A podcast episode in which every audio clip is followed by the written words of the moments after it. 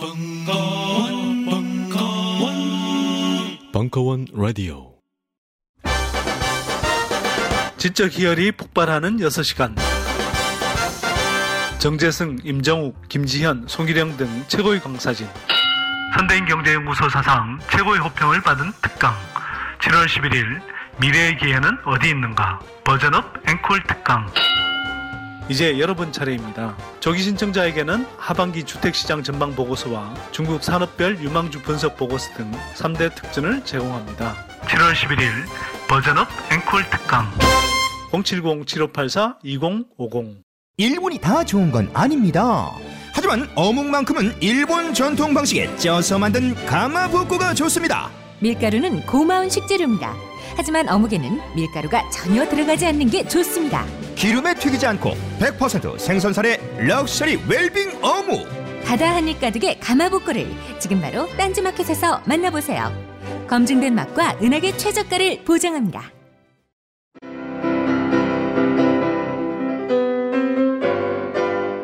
클래식은 너무 멀리 있거나 혹은 너무 가까이 있다.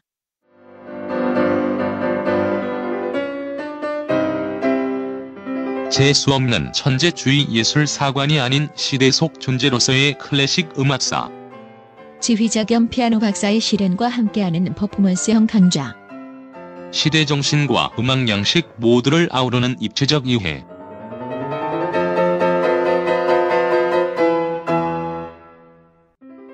이천십오 벙커원 울트라 스페셜 클래식 끝판 사십팔 주 과정. 강헌, 송창진, 올테클래식. 자세한 사항은 벙커원 홈페이지를 참조하세요. 친애하는 애국동포 여러분, 노인자중하던 군부는 드디어 오늘 아침 미명을 위해서 일제히 행동을 개시해 국가의 행정, 입법, 사법, 삼권을 완전히 장악하고 이어 군사혁명위원회를 조직했습니다. 군부가 골기한 것은 부패하고 무능한 기현 정권과 기성 정치인들에게 이상서 국가와 민족의 운명을 맡겨줄 수 없다고 단정하고 백적 간두에서 방어하는 조국의 위기를 극복하기 위한 것입니다. 군사부장 핸드의 워키피디아 오일육 특집 쿠데타 이천십오년 오월 십육일 강연 일부. 네, 안녕하세요. 화창한 봄날에 어두컴컴한 벙커까지 와주셔가지고 감사합니다. 오늘 워키피디아 사 회째 주제는 쿠데타입니다.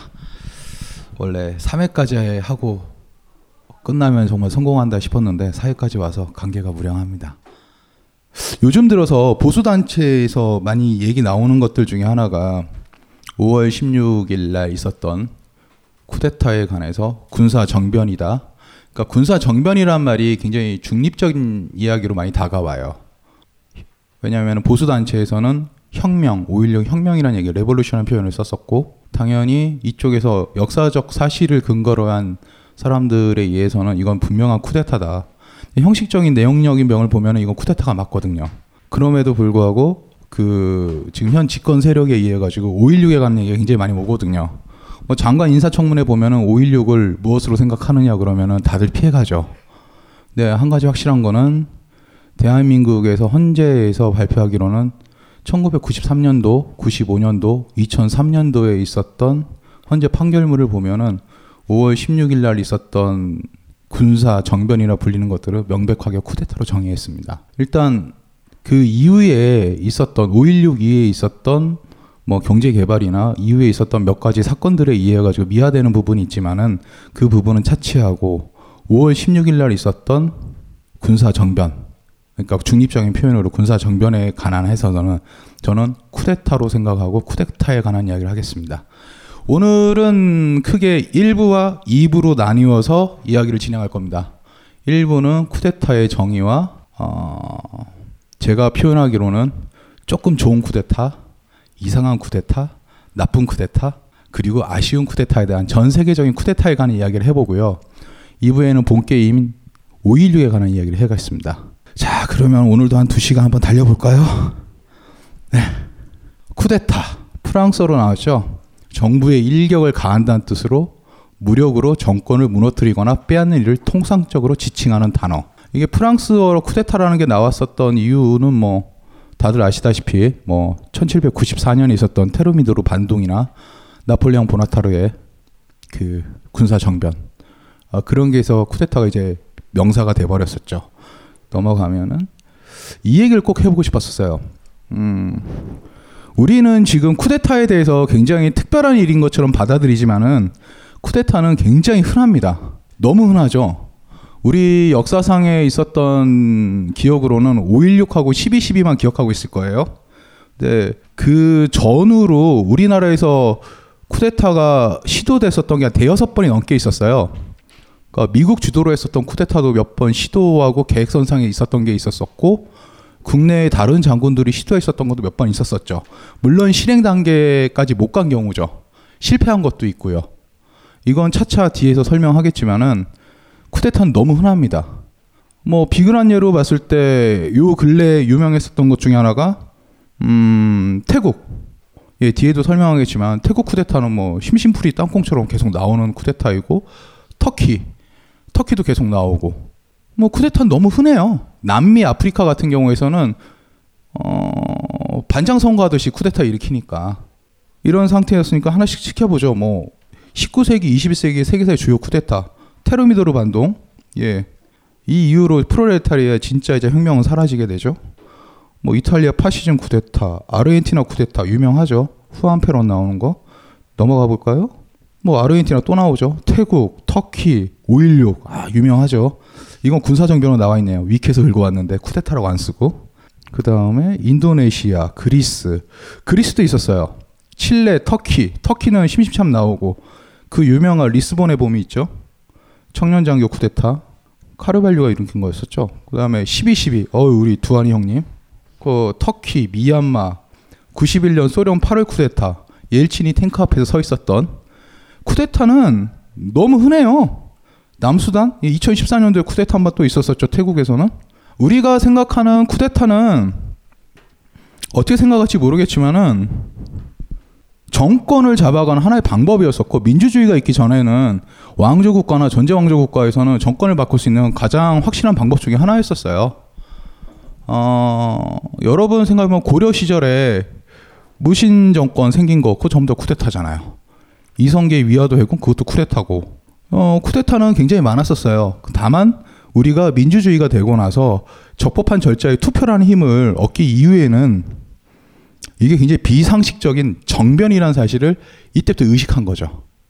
굉장히 우리는 의식적으로 성숙한 거예요. 쿠데타가 이상하다는 거 받아들이는 게.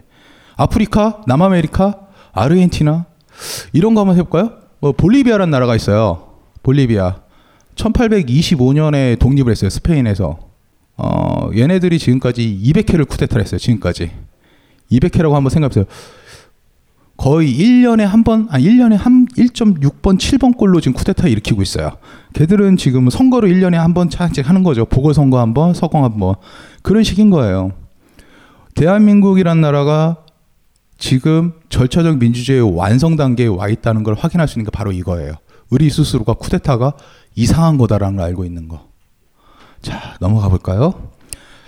지금 쿠데타가 이렇게 흔한 건데, 그럼 이 쿠데타가 어떻게 만들어지는지, 쿠데타를 일으키려면 최소 필요 조건이 무엇인지 가는 얘기를 좀 해보려고 그래요. 쿠데타의 삼 요소라고 제가 일단 정리를 해봤어요. 멋있죠? 우리 다카키 마사오상. 잡혀가려나? 자, 넘어가겠습니다. 첫째는 병력이죠. 당연하죠. 스트라이크, 뭐를 때리려면은 병력이 먼저 있어야 돼요. 근데 이 병력이 우리가 생각하는 그런 병력 수준은 아니에요. 박정희 소장이 오월 십육일 날 세 시에 동원했던 병력이 고작 삼천육백 명이었습니다. 삼천육백 명. 당시 대한민국 군이 육십만 대군을 했을 때 고작 영 점 오 퍼센트, 그 병력으로 대한민국을 쓸어버렸어요. 이 말은 무엇이냐?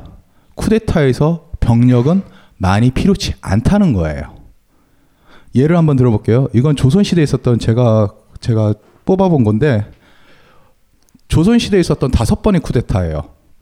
태종, 태조, 위화도 해군의 때 오만 명이었었는데 실전투병력 삼만 팔천여가 나와 있어요. 근데 이건 필요가 없었어요.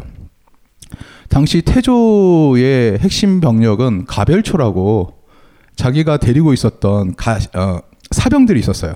걔들이 핵심이었는데 천 명, 이천 명 그 수준이었어요. 그 다음에 들어갔었던 게 태종. 그 왕자의 난 최초 걸기 병력이 사십여 명이래요. 근데 이건 믿을 게 못 되고, 그러니까 거의 대부분이 수백에서 수천 수준이었었어요. 그 다음에 좀 봐둘 게 개유정나.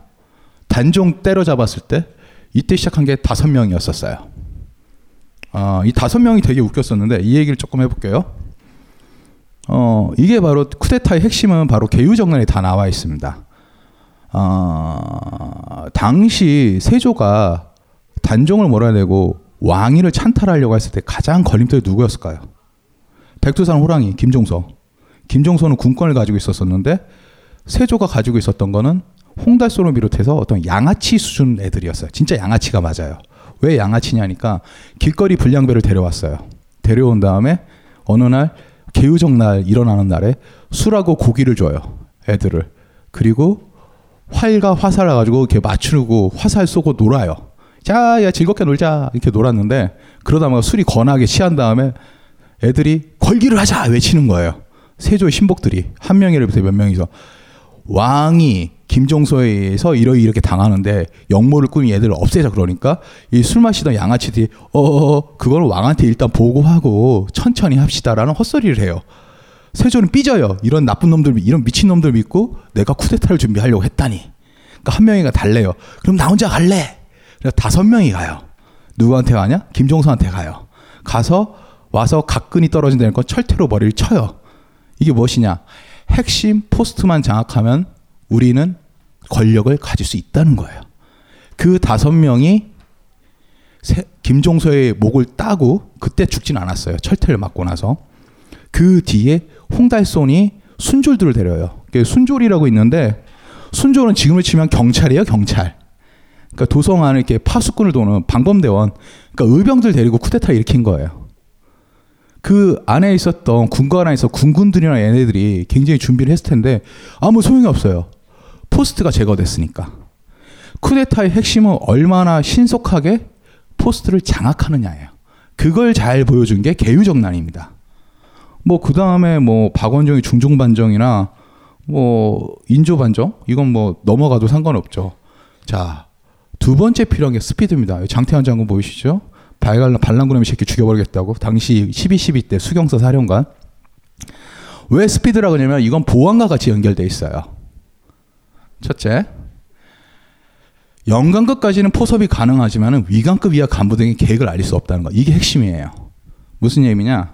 보안에 관한 것도 굉장히 중요한 게 왜냐면은 요즘 같은 시기에 뒤에도 설명하겠지만은 쿠데타 일으키기 한국 사회가 되게 어려운 게 에스엔에스 때문이에요.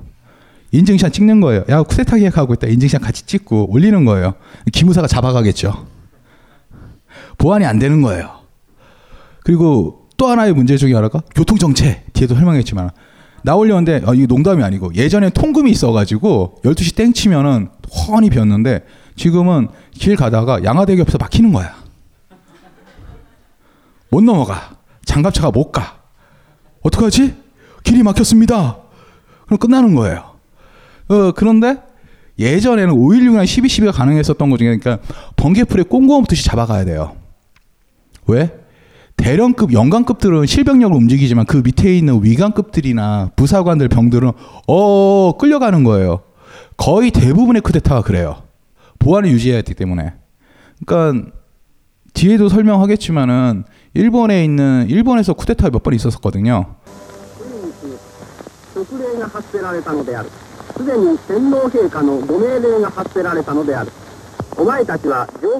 근데 이이육 사건 같은 경우에서 보면은 육군 애들 황도파 애들이 막 쳐들어가서 국회 이사당 앞에까지 진을 쳐요.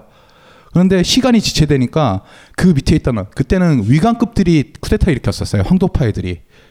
그런데 부사관, 그러니까 하사관 들어가 병들이 눈빛이 흔들리기 시작하는 거야. 시간이 지체되니까. 그러니까 진압군이 한 이만 명한테 포위가 되고 나면은 어쩔 줄을 몰라 하는 거예요. 싸워라고 하는데 어떻게 옳은 건지 모르는 거예요. 그때 이미 진 거예요. 쿠데타 세력의 핵심은 뭐 스피드가 중요한 게 뭐냐니까 우리가 데리고 있는 병력도 어 하다 보니까 쿠데타군이 돼야 되는 거예요. 그래서 스피드가 굉장히 중요한 겁니다. 그 다음에 중요한 게 소수 병력이라는 거. 장기전이 되면 핵심이 뭐냐니까 보급이 끊기는 거예요. 진압군이 왔어요. 같이 우리 쿠데타군이 가가지고 싸워요. 한두 번은 교전이 가능하죠. 그 다음에 이제 배가 고파요. 탄약이 없어요. 빨리 장악해야 되는 거예요. 보급을 받을 수 있기 위해서는. 마지막 중요한 게 포스트장의 쿠데타 성공의 열쇠다. 이건 늘 강조하는 거예요. 얼마나 많은 병력을 끌고 오냐가 중요한 거 아니고 얼마나 빨리 포스트를 장악하느냐. 이 승부예요. 오일육 쿠데타가 성공했었던 이유 중에 하나는 오십오 시간 이틀이 채 걸리지 않는 상해에서 그 모든 걸 장악을 했어요. 그리고 그 오십오 시간 안에 쿠데타 세력이 정리가 될 때 결정적으로 도움을 준 게 전두환이었습니다. 오일육 때 십이 십이가 아니고. 그 얘기는 차차 들어가고요. 마지막에 썼던 게 정부의 실수. 삽질하시고 계시네요. 네, 정부의 실수. 거의 모든 쿠데타는 정부의 실수 없이는 성공할 수 없어요. 정말 성공할 수가 없어요. 태조 이성계부터 시작해볼게요. 태조 이성계가 위화도 해군을 하기 전까지, 그러니까 요동 정발을 할 때, 그때 이미 쿠데타를 막을 수 있는 방법이 몇 가지가 있었어요. 가장 확실한 거는 채영이 요동 정발군을 이끌어오면 돼요. 근데 우왕이 자기가 혼자 있으면 무서워요, 장인어른.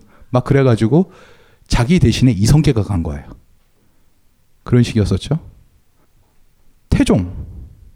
태종 같은 경우도 결정적으로 근데 정도전이 마지막 순간에 방심을 해서 넘어갔었던 거죠. 오일육 한번 볼까요? 오일육 갔을 때는 뒤에 설명했지만은 쿠데타를 막을 수 있는 방법이 쿠데타 일어나기 전에는 최소한 한 삼사십 번의 기회가 있었었고 쿠데타 일어나고 오십오 시간 동안 최소한 일곱 여덟 번의 기회가 있었어요. 정말 다시 말하자면 정말 운이 좋았어요. 운빨로 쿠데타에 성공한 거예요. 천운이었죠. 그리고 거의 모든 쿠데타의 핵심은 무엇이냐면 정부가 실책을 해요. 실수를 하고 쿠데타 정보가 거의 대부분이 감지가 돼요. 감이라는 게 있잖아요. 그 감이 있고 감지가 되고 정보에서 확실한 기록이 들어가지만은 다 무시해요. 쿠데타는 기본적으로 정부의 실수가 없으면 이루어질 수가 없어요. 이 얘기도 차차 들어가면 나오는 거고요. 다시 할까요? 쿠데타를 대비한 안전대책. 이게 뭐냐면은 쿠데타라는 게 이렇게 위험한 거잖아요. 군대라는 건 여러분은 어떻게 생각할지 모르겠지만은 국가에서 유일하게 인정한 합법적인 폭력입니다. 그 폭력이 얼마나 어떻게 관리하느냐에 따라서 나라가 달라져요. 나를 지키기 위해서 만든 군대인데 어느 순간 보니까 나를 지배하고 있어. 얘네들 관리해야 될 거 아니에요. 그래서 모든 나라에서는 그러니까 왕조 국가가 있고 권력이라는 게 만들어지고 군대를 만든 상황에서부터는 모든 국가에서는 군대가 있는 국가에서는 쿠데타를 방어하고 막기 위한 여러 가지 안전대책을 만들었어요. 그 안전대책에 관한 이야기를 하나씩 해보려고 합니다. 정치장교라는 거 얘기하죠. 정치장교. 들어보셨어요? 정훈장교 말고.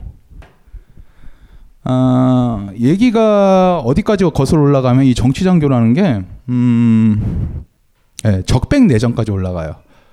아, 소비에트 혁명, 러시아 혁명이 일어나요. 일어나고 나서 일 차 세계대전이 흐지부지 러시아가 빠져나왔어요. 이때 문제가 무엇이냐. 안에서 혁명에 반대하는 애들이 들고 일어나요. 반혁명군이. 자, 문제는 이때 그 러시아군의 국방부 장관이 그 유명한 레프 트로츠키였어요. 트로츠키가 국방부 장관인 상황에서 밑에 애들한테 물어봤어요. 어떻게 싸워야 되니까. 이 미친 것들이 마르크스주의적으로 싸우자는 거예요. 무엇이냐. 프롤레타리아 독재 시스템이었거든요. 그러니까 저 고지를 점령하자 그러니까 부대와 모두가 거수를 하는 거예요. 공격할까 말까. 안 할래요. 그럼 하지 마. 돌격조를 뽑아요. 자, 너, 너, 너 돌격하고 이렇게 돈벼를 해야 하니까 저는 그걸 반대합니다. 동무 왜 동무하니까 저는 가면 죽을 거야. 그래 그럼 하지 마. 이런 식인 거예요. 플로리데테와 독재로 전투 마르크스적으로 싸우자 그러니까 판판이 깨지는 거예요. 트로츠키 보고 이게 미친놈들하고 어떻게 싸우냐. 결론은 무엇이냐. 제정 러시아 시절에 있는 군인을 데려와야 되는 거예요. 왜냐하면 걔네들 프로 군인들이잖아요. 그러니까 당시에 일 차 세계대전 때 러시아의 명장이었었던 알렉세이 브리실코프 아니면 렌넨캄프 같은 애들이 있어요. 꼬셔요. 야, 같이 싸우자. 문제는 그때쯤 되면은 외세, 그러니까 러시아 혁명이 싫었던 외국에 있는 애들이 지원해줘요. 반혁명군한테. 외세에 짓밟히느니 너희들이 싸우는 게 낫지 않겠니? 막 설득 꼬셔요. 그러니까 알렉세이 같은 경우는 아 씨발 들었지만 하자. 입대를 해요. 붉은 군대에 들어와요. 렌넨캄프 같은 애는 나 그런 거 못하겠다. 그러니까 렌넨캄프 같이 거부한 애들은 다 싸 죽여요. 총살을 시켜요. 자, 문제는 이 다음에요. 프로가 들어오니까 이기는 거야. 프로가 들어오니까 장난이 아닌 거예요. 생각을 해봐요. 아마추어들이 나오는데 프로들이 와서 싸우니까 이게 급이 달라지잖아요. 자, 문제는 이때부터예요. 붉은 군대 사단의 사단장의 구십 퍼센트가 제정 러시아 시절의 직업군인이 돼버린 거예요. 플로레티아 독재를 생각하는 얘네들 보기에는 어 무서운 거예요. 왜? 엘리트들이랑 두려움이에요. 군사 엘리트. 얘는 아니고 얘는 아니고 제일 무서운 게 얘예요. 나폴레옹 보나파르트. 러시아 혁명을 일으켰던 많은 이들하고 막스 같은 경우에도 보면은 프랑스 대혁명에 대한 공부를 진짜 많이 해요. 프랑스 대혁명에서 가장 무서웠던 게 뭐니까 천칠백구십구 년에 있었던 나폴레옹 보나파르트의 쿠데타예요. 군권을 가진 애들이 자기를 들어오면 어떡하냐. 자기 목을 따면은 어 우리 이제 죽서서 개 주는 거야? 그 꼴이 나는 거예요. 그러니까 적백내전이 끝날 때쯤 되니까 이제 애들이 그 사단장이 있던 그런 애들이 자기가 당원이 되겠다고 공산당 들어가겠다고 얘기하니까 얘들 다 거절해요. 진짜 무서운 게 얘네들을 컨트롤해야 된다. 그래서 정치 장교를 박아놔요. 각종 사회 비리에 처절한 똥침을 날려온 딴지일보가 마켓을 열었습니다. 기자들이 검증해 믿을 수 있는 상품들을 은하계 최저가로 판매하여 명랑한 소비 문화 창달에 이바지할 딴지 마켓. 이제 신뢰를 쇼핑하세요. 주소는 마켓 닷 딴지 닷 컴. 우리는 생각했습니다. 신뢰는 가까운 곳에 있다고. 우리가 파는 것은 음료 몇 잔일지 모르지만 거기에 담겨있는 것이 정직함이라면 세상은 보다 건강해질 것입니다. 그래서 아낌없이 담았습니다. 평산네이처, 평산네이처 아로니아 진진 지금 딴지마켓에서 구입하십시오. 만물이 소생하는 봄을 맞아 벙커인들이 바람하지 않았던 일 개월 수강권이 수줍게 태어났습니다. 한 달간 벙커원의 모든 강의를 제한 없이 시청하실 수 있는 수강권입니다. 그간 찜해놓았던 강좌들을 향해 고고싱. 일 개월 수강권은 어플 전용과 피씨 전용이 따로 있습니다. 자세한 사항은 벙커원 홈페이지를 참고하세요. 그러니까 정치 장교가 뭐냐니까 여기 일, 이, 삼 고지가 있다고 해요. 일, 이, 삼 고지를 쳐들어가는 작전을 짜려 그러면은 지휘관이 오케이를 해요. 그럼 정치 장교 같이 사인을 해줘야 돼요. 얘는 뭐냐? 플로레타리아의 대표가 되는 거예요. 부대원들의. 그러니까 얘가 하는 거니 정훈도 하고 평소에는 정훈 관리를 해주다가 그러니까 열심히 싸워야 되는 이유를 얘기해주고 뭐 이렇게 얘기해주고 하다가 결정적인 순간에 지휘관의 감시역이 되는 거예요.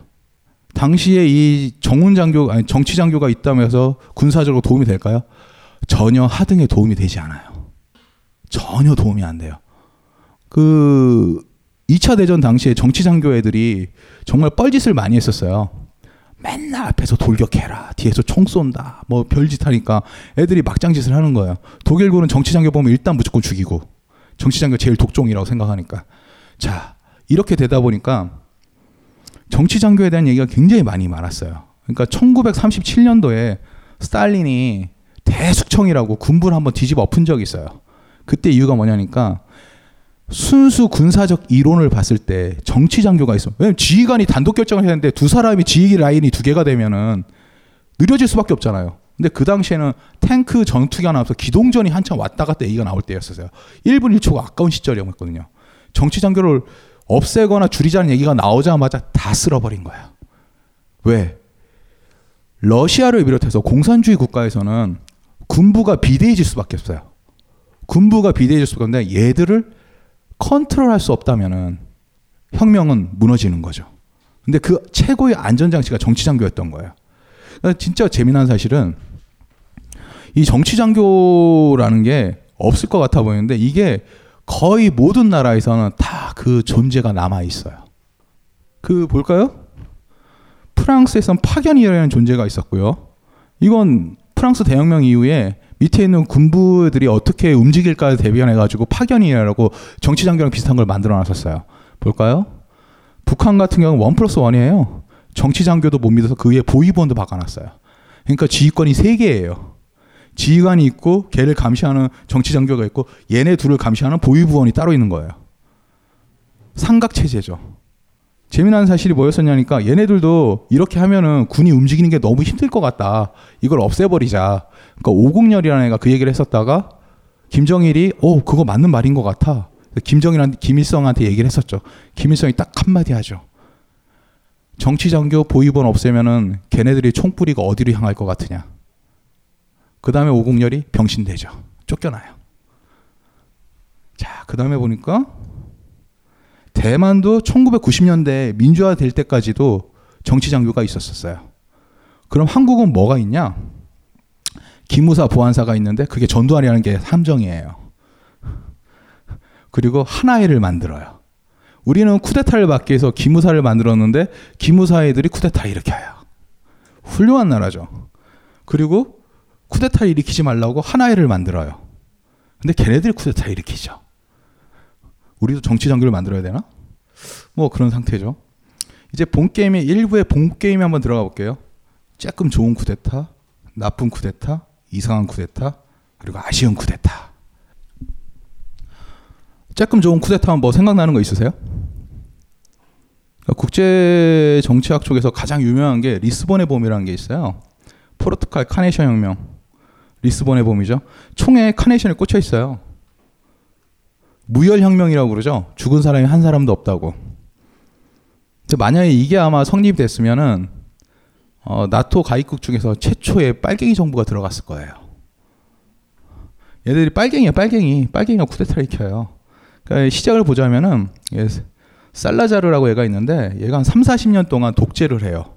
근데 얘가 죽죠.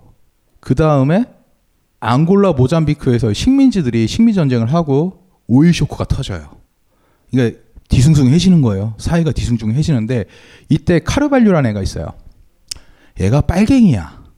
빨갱이가 국군은 엠에프에이라는 걸 만들어요. 그리고 이 엠에프에이를 가지고 천구백칠십사 년 사월 이십오일 날 들고 일어나요. 위관급들이. 한번 들고 일어나니까 카이타노 총리는 투항하고 이 상태에서 대위들이 그러니까 위관급 애들이 얼굴 마담 나설 순 없잖아요. 그러니까 대표로 스피놀라 장군을 잡아놓고 네가 대표해주세요. 그래서 리스본의 봄이 완성이 돼요. 이게 사람도 안 죽고 아 물론 비밀경찰이랑 싸우다 몇 명이 죽었다는 얘기는 있어요. 사람도 안 죽고 결정적으로 중요한 게 민정이양을 했다는 거예요. 민정이양. 그러니까 군부가 끝까지 자기들이 정권을 장악한 게 아니고 그걸 가지고 선거 통해서 넣어준 거예요. 이렇게 보면 되게 훌륭한 것 같죠. 그러나 그러나 어부질이었었어요. 이 모든 것들이. 그러니까 어떻게 어떻게 하다 보니까 그렇게 된 거지 애초에 그렇게 하려고 했던 게 아니었었어요. 포장이 그렇게 된 거지. 리스본의 봄은. 왜 그렇게 됐냐. 일단 오월 십오일 날 임시정부가 성립됐는데 스피놀라 얘가 얘가 엠에프에이, 그러니까 위관하더라고. 얘네가 반목이 생겨요. 이거는 어떤 쿠데타랑 똑같아요.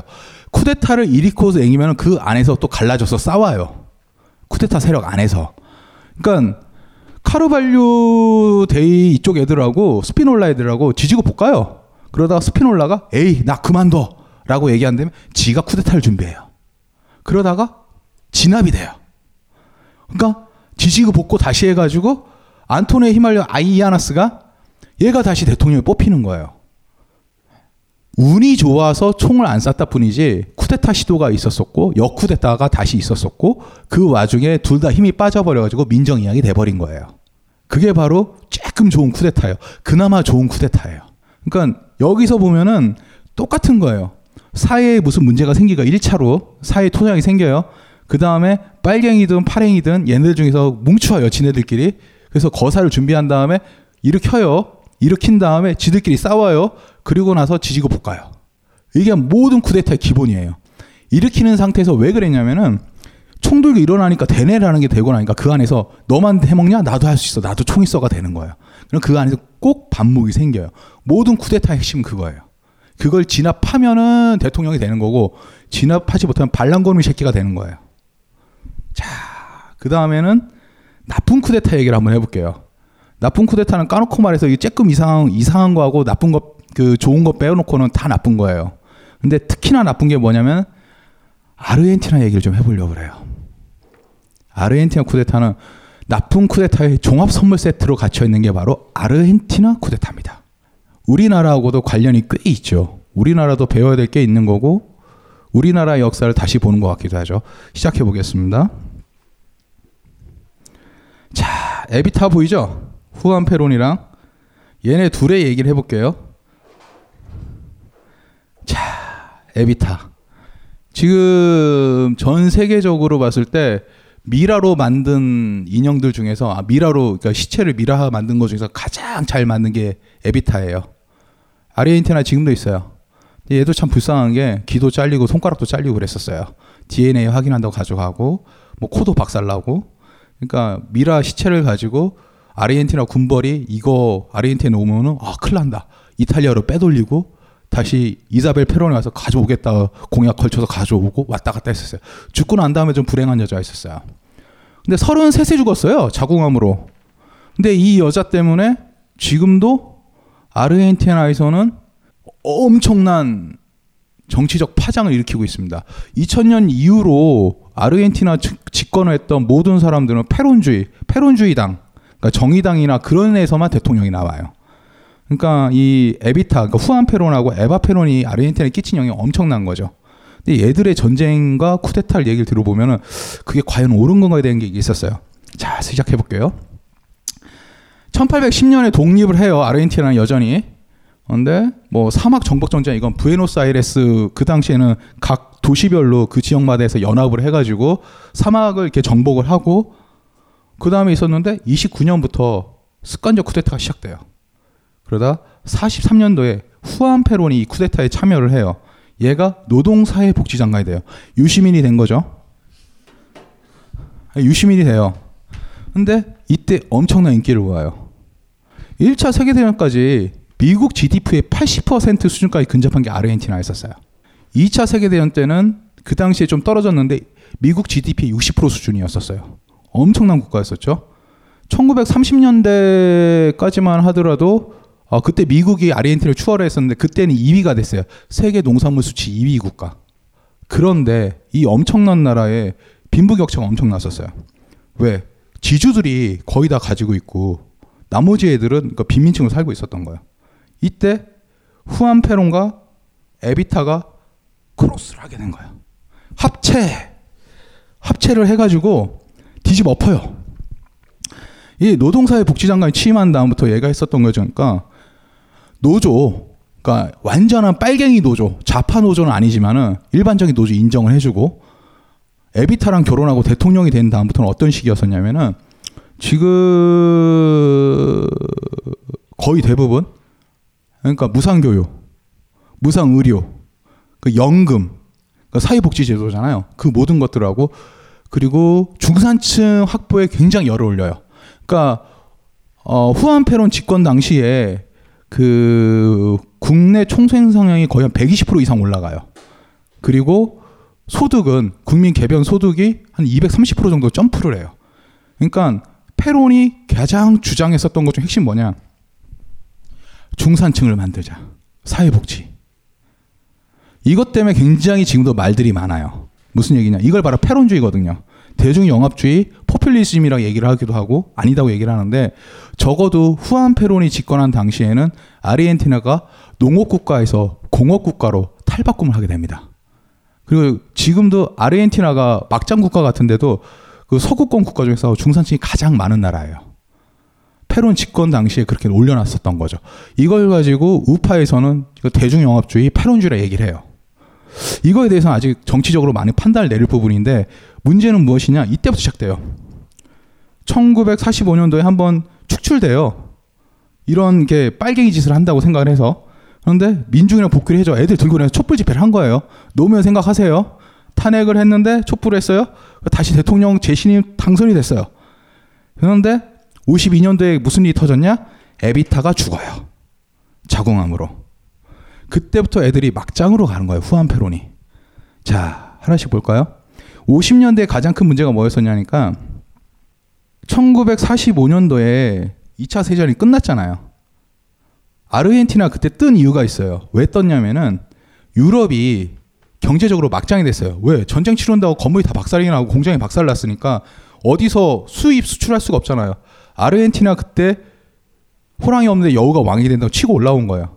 근데 오십 년에 뭐가 터졌냐? 유교가 터져요. 대한민국에. 유교가 터지면서 유럽과 일본은 엄청나게 경제 성장을 해요. 우리가 싸움해가지고 다른 애들이 행복하게 된 거죠. 미국은 실업률이 팔 퍼센트였는데 거의 바닥을 찍고 경제 성장률 막 올라가고. 그러니까 일부러 미국이 일으켰단 말도 있어요. 실업률이 떨어지고 막 난리가 나고 군산복 합체 애들은 너무 신나했고 일본 애들은 요시다 시게루 수상이 딱 했던 말이 있었어요. 육이오 터졌을 때. 일본은 이제 살았다. 실제예요 이게. 육이오가 터졌단 말을 들자마자. 아르헨티나가 이때쯤이 되니까 어? 유럽 애들이 살아나니까 우리 물건 안 사는 거야. 경제가 좀 빡살이 나죠. 이때쯤 됐을 때 아르헨티나도 욕을 먹었었던 게 가톨릭 애들이 지원을 해주는 게 있었었는데 나치 전범들 아르헨티나가 숨겨졌었어요. 이것 때문에 외교 쪽으로 박살이 나요. 결정타가 에비타가 죽고 난 다음에 후안 페론이 성매매 특별법을 만들어요. 이혼도 좋고 성매매도 좋다라고 법을 만들어버린 거예요. 우리랑 반대죠. 우린 하지 말라는데 얘는 하라는 거였었거든요. 그러니까 지지층이 다 떨어져 나가는 거예요. 경제가 막장되고 인기가 떨어지니까 쿠데타가 일어나 버려요. 자, 오십오 년대 쿠데타로 축출이 돼요. 그 다음에 칠십삼 년대 대통령 재당선되고 칠월 일일 구십 세 사해됐다. 이때부터 이야기를 한번 시작해보는 거예요. 왜냐? 이사벨 페론이라는 거야. 후안 페론은 자기가 대통령이 됐을 때 가장 핵심이 뭐냐니까 핵심 정치 자산이 에바 페론이라는 걸 알게 된 거야. 에비타라를. 그래서 비슷한 애로 무용수로 이사벨 페론이라는 애를 데려와요.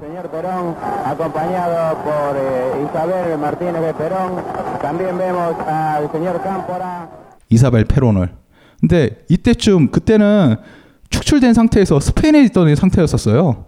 그러니까 아르헨티나 돌아오더라도 정치 자산은 이사벨이 있어야겠다 생각한 거예요.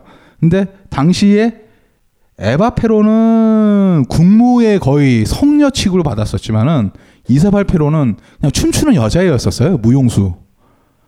근데 얘가 왜 대통령이 됐냐? 대통령 선거 때 부통령으로 같이 런닝메이트로 나간 거예요, 얘가. 그리고 얘가 늘 공약으로 주창했었던 게 에바 페론의 유해를 본국으로 송환할게요. 무용수가 정책을 할 수 있는 게 아무것도 없었어요. 이걸 보고 나니까 쿠데타가 일어나죠. 근데 이 쿠데타가 문제가 되는 이유가 뭐냐니까 첫째, 얘네들이 옆 나라 보고 따라한 거예요. 이번 쿠데타의 문제가. 브라질이 육십사 년도에 쿠데타가 한번 일어났으니까 얘네들이 잘 사는 걸 본 거야. 페론주의는 사회복지하고 중산층 확보에 열을 올렸어요. 신자유주의 정책을 갖다 놨어요. 외자 유치를 엄청나게 했었죠. 그리고 나니까 실업률 올라가고 인플레이션 치솟고 이러고 박살이 나고 인기가 떨어지는 거예요. 이제 어떻게 된다? 이게 더러운 전쟁이 있다고 설명할게요. 월드컵을 열자. 우리나라 전두환 되면서 올림픽을 열자고 똑같은 거예요. 올림픽 이게 칠십팔 년도 아르헨티나 월드컵이 정말 막장인 이유가 뭐냐니까 얘네들은 정권에 살을 걸고 아르헨티나가 우승을 해야 되는 거예요. 그러니까 조추첨 방식을 교묘하게 바꿔요. 힘든 애들은 유럽끼리 붙게 하고 우리는 페루 같은 애랑 싸울래. 조추첨을 그렇게 해요. 아르헨티나를 어떻게 만들어야 되니까. 그런데 약발이 안 가. 그래서 안 되니까 전쟁을 일으키자. 포클랜드 전쟁을 일으켜요. 이유가 뭐냐니까 정권 지지력 계속 떨어지니까. 이 와중에 얘네들이 했던 거 뭐였었냐? 더러운 전쟁이에요. 그러니까 칠십육 년부터 천구백팔십삼 년까지 갔었는데 우리 군부가 남산에 중정을 만들어 놓고 제일 먼저 하는 게 뭐 김근태를 비롯하여 민주인사들 다 잡아서 고문했잖아요. 그건 양호한 거였었어요. 이 더러운 전쟁은 뭐였었냐니까 좌파, 진보 지식인 뭐 조금 뭐 움직이는 이상하다 싶으면 다 잡아왔어요. 어떡하냐. 죽이는 방법도 참 간단해요. 아르헨티나 땅이 넓잖아요. 비행기 타고 쭉 가다가 한 만 피트, 이만 피트에서 정글에서 그냥 사람 던져버려요. 죽든 말든 신경 안 쓰는 거죠. 그리고 좌파 가서 죽이고 하는데 실종이 되는데 최소 단위가 만. 그러니까 기본 한 삼만 명이 실종이 되고 죽었어요. 이 기간 동안. 이게 바로 더러운 전쟁이었거든요. 아르헨티나의 막장 코스가 여기서 들어왔었죠. 근데 문제는 이게 진짜 힘든 이유가 뭐냐니까 이 모든 거의 배후에 미국이 있었다는 거예요. 계열사의 단지 카페를 둔 단지 그룹이 드디어 열게 된 커피 특활. 단지 카페 팀장, 바리스타 헛똑똑의 홈바리스타 사주 과정. 커피 먹고 갈래요? 원두 커피를 홈에서 고급지게 내려주고 내려 먹고 할 수 있게 되고 홈바리스타라면 갖춰야 할 기구들까지 풀 패키지로 구비할 수 있는 기회. 자세한 사항은 벙커원 홈페이지 공지를 참고하세요.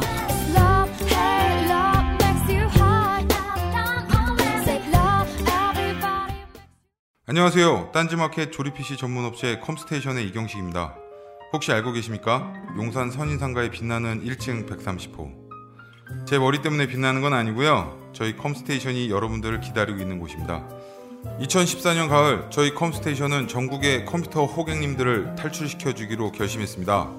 더 이상 용산에서 어리버리하게 돌아다니지 않아도 될 우리 딴지스를 위해 신뢰와 정직함으로 컴스테이션이 선인상가 일 층 백삼십 호에서 여러분들을 기다리고 있겠습니다. 친절함이 무엇인지 경험해보고 싶으신 분들은 주저하지 마시고 놀러오세요. 마음을 담아 설명드리겠습니다. 전국의 딴지스들이 엄지손가락을 치켜세울 때까지 최선을 다하겠습니다. 지금 당장 궁금하시거나 나오시기 부끄러우신 분들을 위해 휴대전화도 개방해놓겠습니다. 공일일 팔구이 오오육팔 번 전화주십시오. 고맙습니다. 컴스테이션은 조용한 형제들과 함께합니다. 스마트폰의 바이블 벙커원 어플이 대폭 업그레이드 되었습니다. 강좌 및 강의별 결제 기능 탑재. 멤버십 회원이 아니라도 벙커원 동영상들을 골라볼 수 있는 혁신. 바로 확인해보세요. 제가 나쁜 쿠데타라고 얘기하는 바로 이게 바로 운명의 천구백칠십사 년 이야기부터 하는 겁니다. 보죠. 블라디보스토크 회담이 있어요. 겉으로 보면 이 블라디보스토크 회담이 뭐냐면 군축 회담이었었어요. 야, 우리 핵무기 좀 줄이고 우리 이렇게 좀 하자. 근데 그 뒷면의 이면 합의가 가장 중요했었던 게 내 나와버리는 건들지 말아라.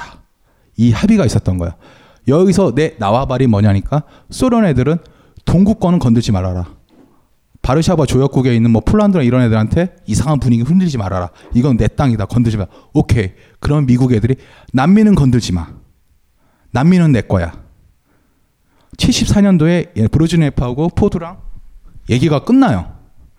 그 핵심에 키신저가 있죠. 국무장관. 그러고 나서 어떻게 됐냐. 이때 이 얘기를 제국주의화된 미국은 남미 전체를 마치 자기들의 소유로 생각했었다. 아돌프 에스키벨이 얘기한 말이에요.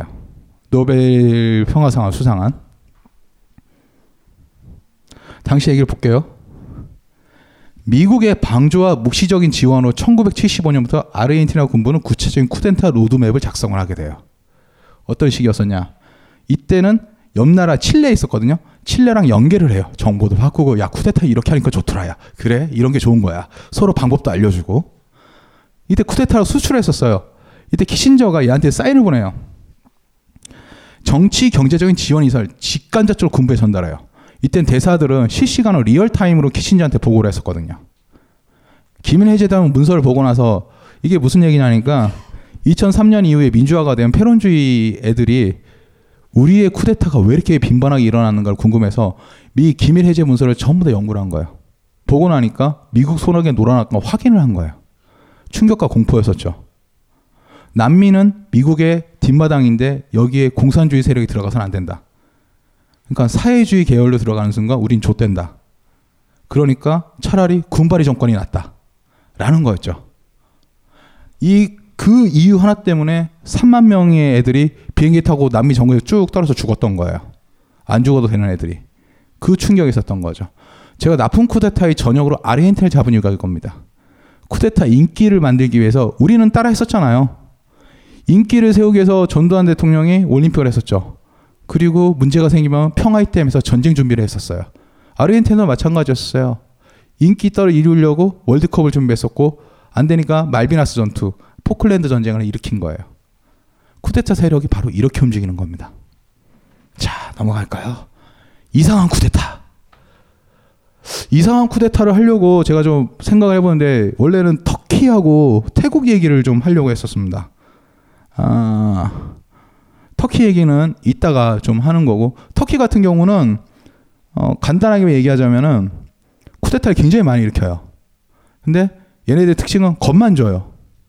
겁만 주고 빠져요. 걔네들은 뭐냐니까 세속주의. 그러니까 터키가 굉장히 성공한 국가고 앞으로 미래 세계에 있을 때 미국과 견줄 만한 굉장히 힘이 될 거다 느낀 거였는데 이슬람권 중에서 가장 세속화가 된 군대예요. 얘네들이 사회에서 이상한 애들이 어 이슬람 원리주로 갈 것 같다 싶으면 쿠데타 일으켜요.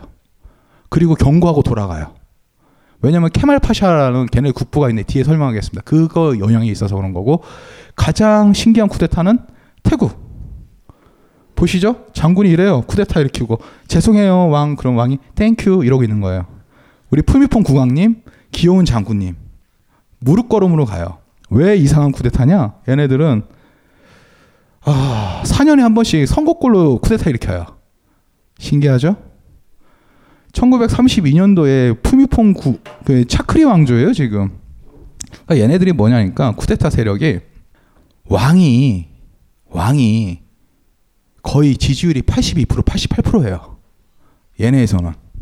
그러니까 푸미폰 국왕이 있으면은 저 국왕폐하 죄송합니다. 제가 왕을 국왕폐하로 해서 쿠데타를 한번 일으켰습니다. 한번 봐주세요. 막 이런 식인 거예요.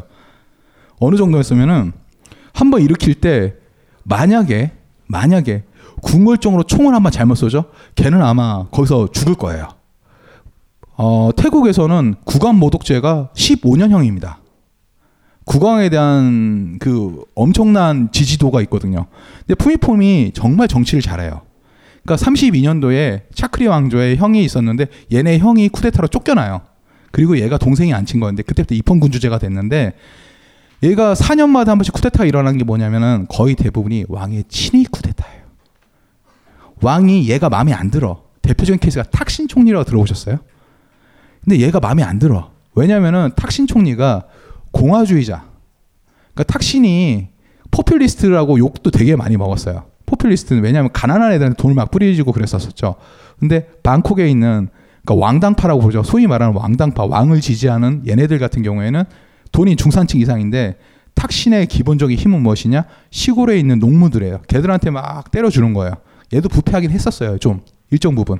문제는 뭐냐? 탁신이 마음에 안 드는 거야. 그러면 쿠데타 일으키고 왕한테 가. 아유 그래 네 맘 알어. 그래 그래 좀 잘하고 돌아가. 예 알겠습니다. 또 쿠데타 일으키는 거야. 왕은 쿠데타를 방조해요. 일종의 친위 쿠데타죠. 그러니까 무릎걸음으로 막 종종종 가서 왕한테 잘못했습니다 그러는 거예요. 그러니까 사 년에 한 번씩 선거하듯이 쿠데타를 일으켜요. 자 문제는 뭐냐면은 미국에서는 태국의 정치 상황에 대해서 딱 한마디를 해요. 푸미폰 국왕이 죽은 다음에는 태국은 막장이 될 것이다.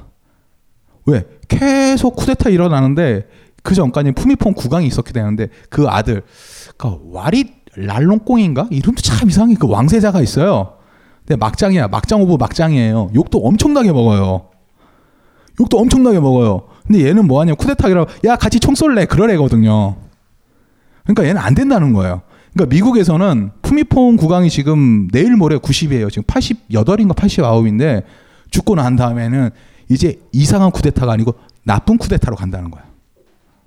그러니까 얘들이 사 년에 한 번씩 쿠데타 일으키는 이유는 왕이 있어서 가능한 거예요. 얘 무릎걸음으로 가는 왕. 오케이? 얘네는 쿠데타군이 가면은 잘 보세요. 태국 태국 쿠데타군 보면은 깃발 이렇게 노란색을 다 몸에 달아요. 노란색을. 노란색이 왕의 상징 색깔이에요. 왕의 군대다. 나는 왕 때문에 온 거야. 그러면 탁신 애들이 빨간색 띠를 굴러요. 나는 공화파야. 나는 왕 싫어. 그럼 같이 싸우는 거죠. 그런 식인 거예요. 자, 다음에는 아쉬운 쿠데타에 관한 얘기를 좀 해볼게요. 자, 조선민주주의 인민공화국이죠. 얘네도 쿠데타가 있었어요. 쿠데타가 있었어요. 자, 푸른제 사건이랑 육군단 사건 다 아실 거예요.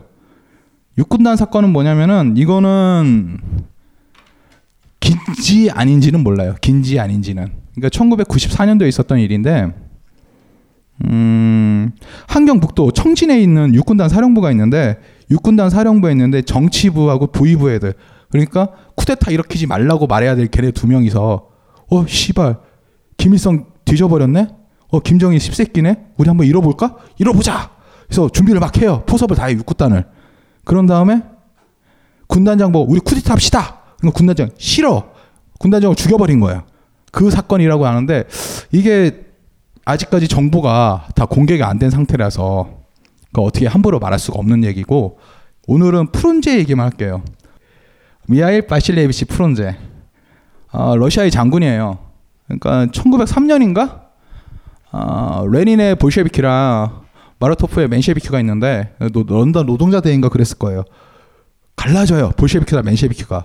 근데 프론제가 나는 레닌한테 붙어야지. 그래서 레닌에 붙어요. 얘가 그래가지고 적백내전 당시에 그 트로츠키가 가장 믿었던 장군 중에 하나였었어요. 뭐 남부 총사령관 남부에 북동이 터져서 얘 가요. 동부 가면 동부 가. 가서 막 잣대를 잡았더니 했는데 얘가 잘 했었어요. 잘 했는데 얘가 실수를 하나요. 마지막에 스탈린 편을 들어야 되는데 지바노예프 편을 든 거예요. 그러니까 얘가 위종양 수술을 하려고 누웠는데 클로로포름 있잖아요. 그 과다 흡입으로 죽어요.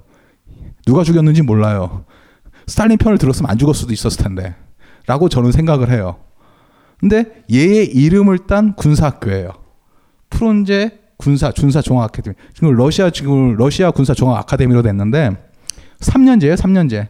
레닌이 이때 만든 군사 교육교를 하는데 그건 아니고 천팔백삼십이 년부터 만들어졌었던 건데 그 러시아 혁명 영웅 이름이 계속 들어가요. 다섯 번째가 그 프론제가 된 거예요. 그 전에는 계속 숙청당해 가지고 이름 바꿔 준 거예요. 우리 뭐 장성택 죽인 다음에 걔 이름 없어지는 것처럼. 근데 프론제였었는데 삼 년 코스예요. 그러니까 대위서부터 소련까지의 그러니까 러시아 그 당시 소련의 우방국 애들을 계속 들어가는 군사학교였었거든요.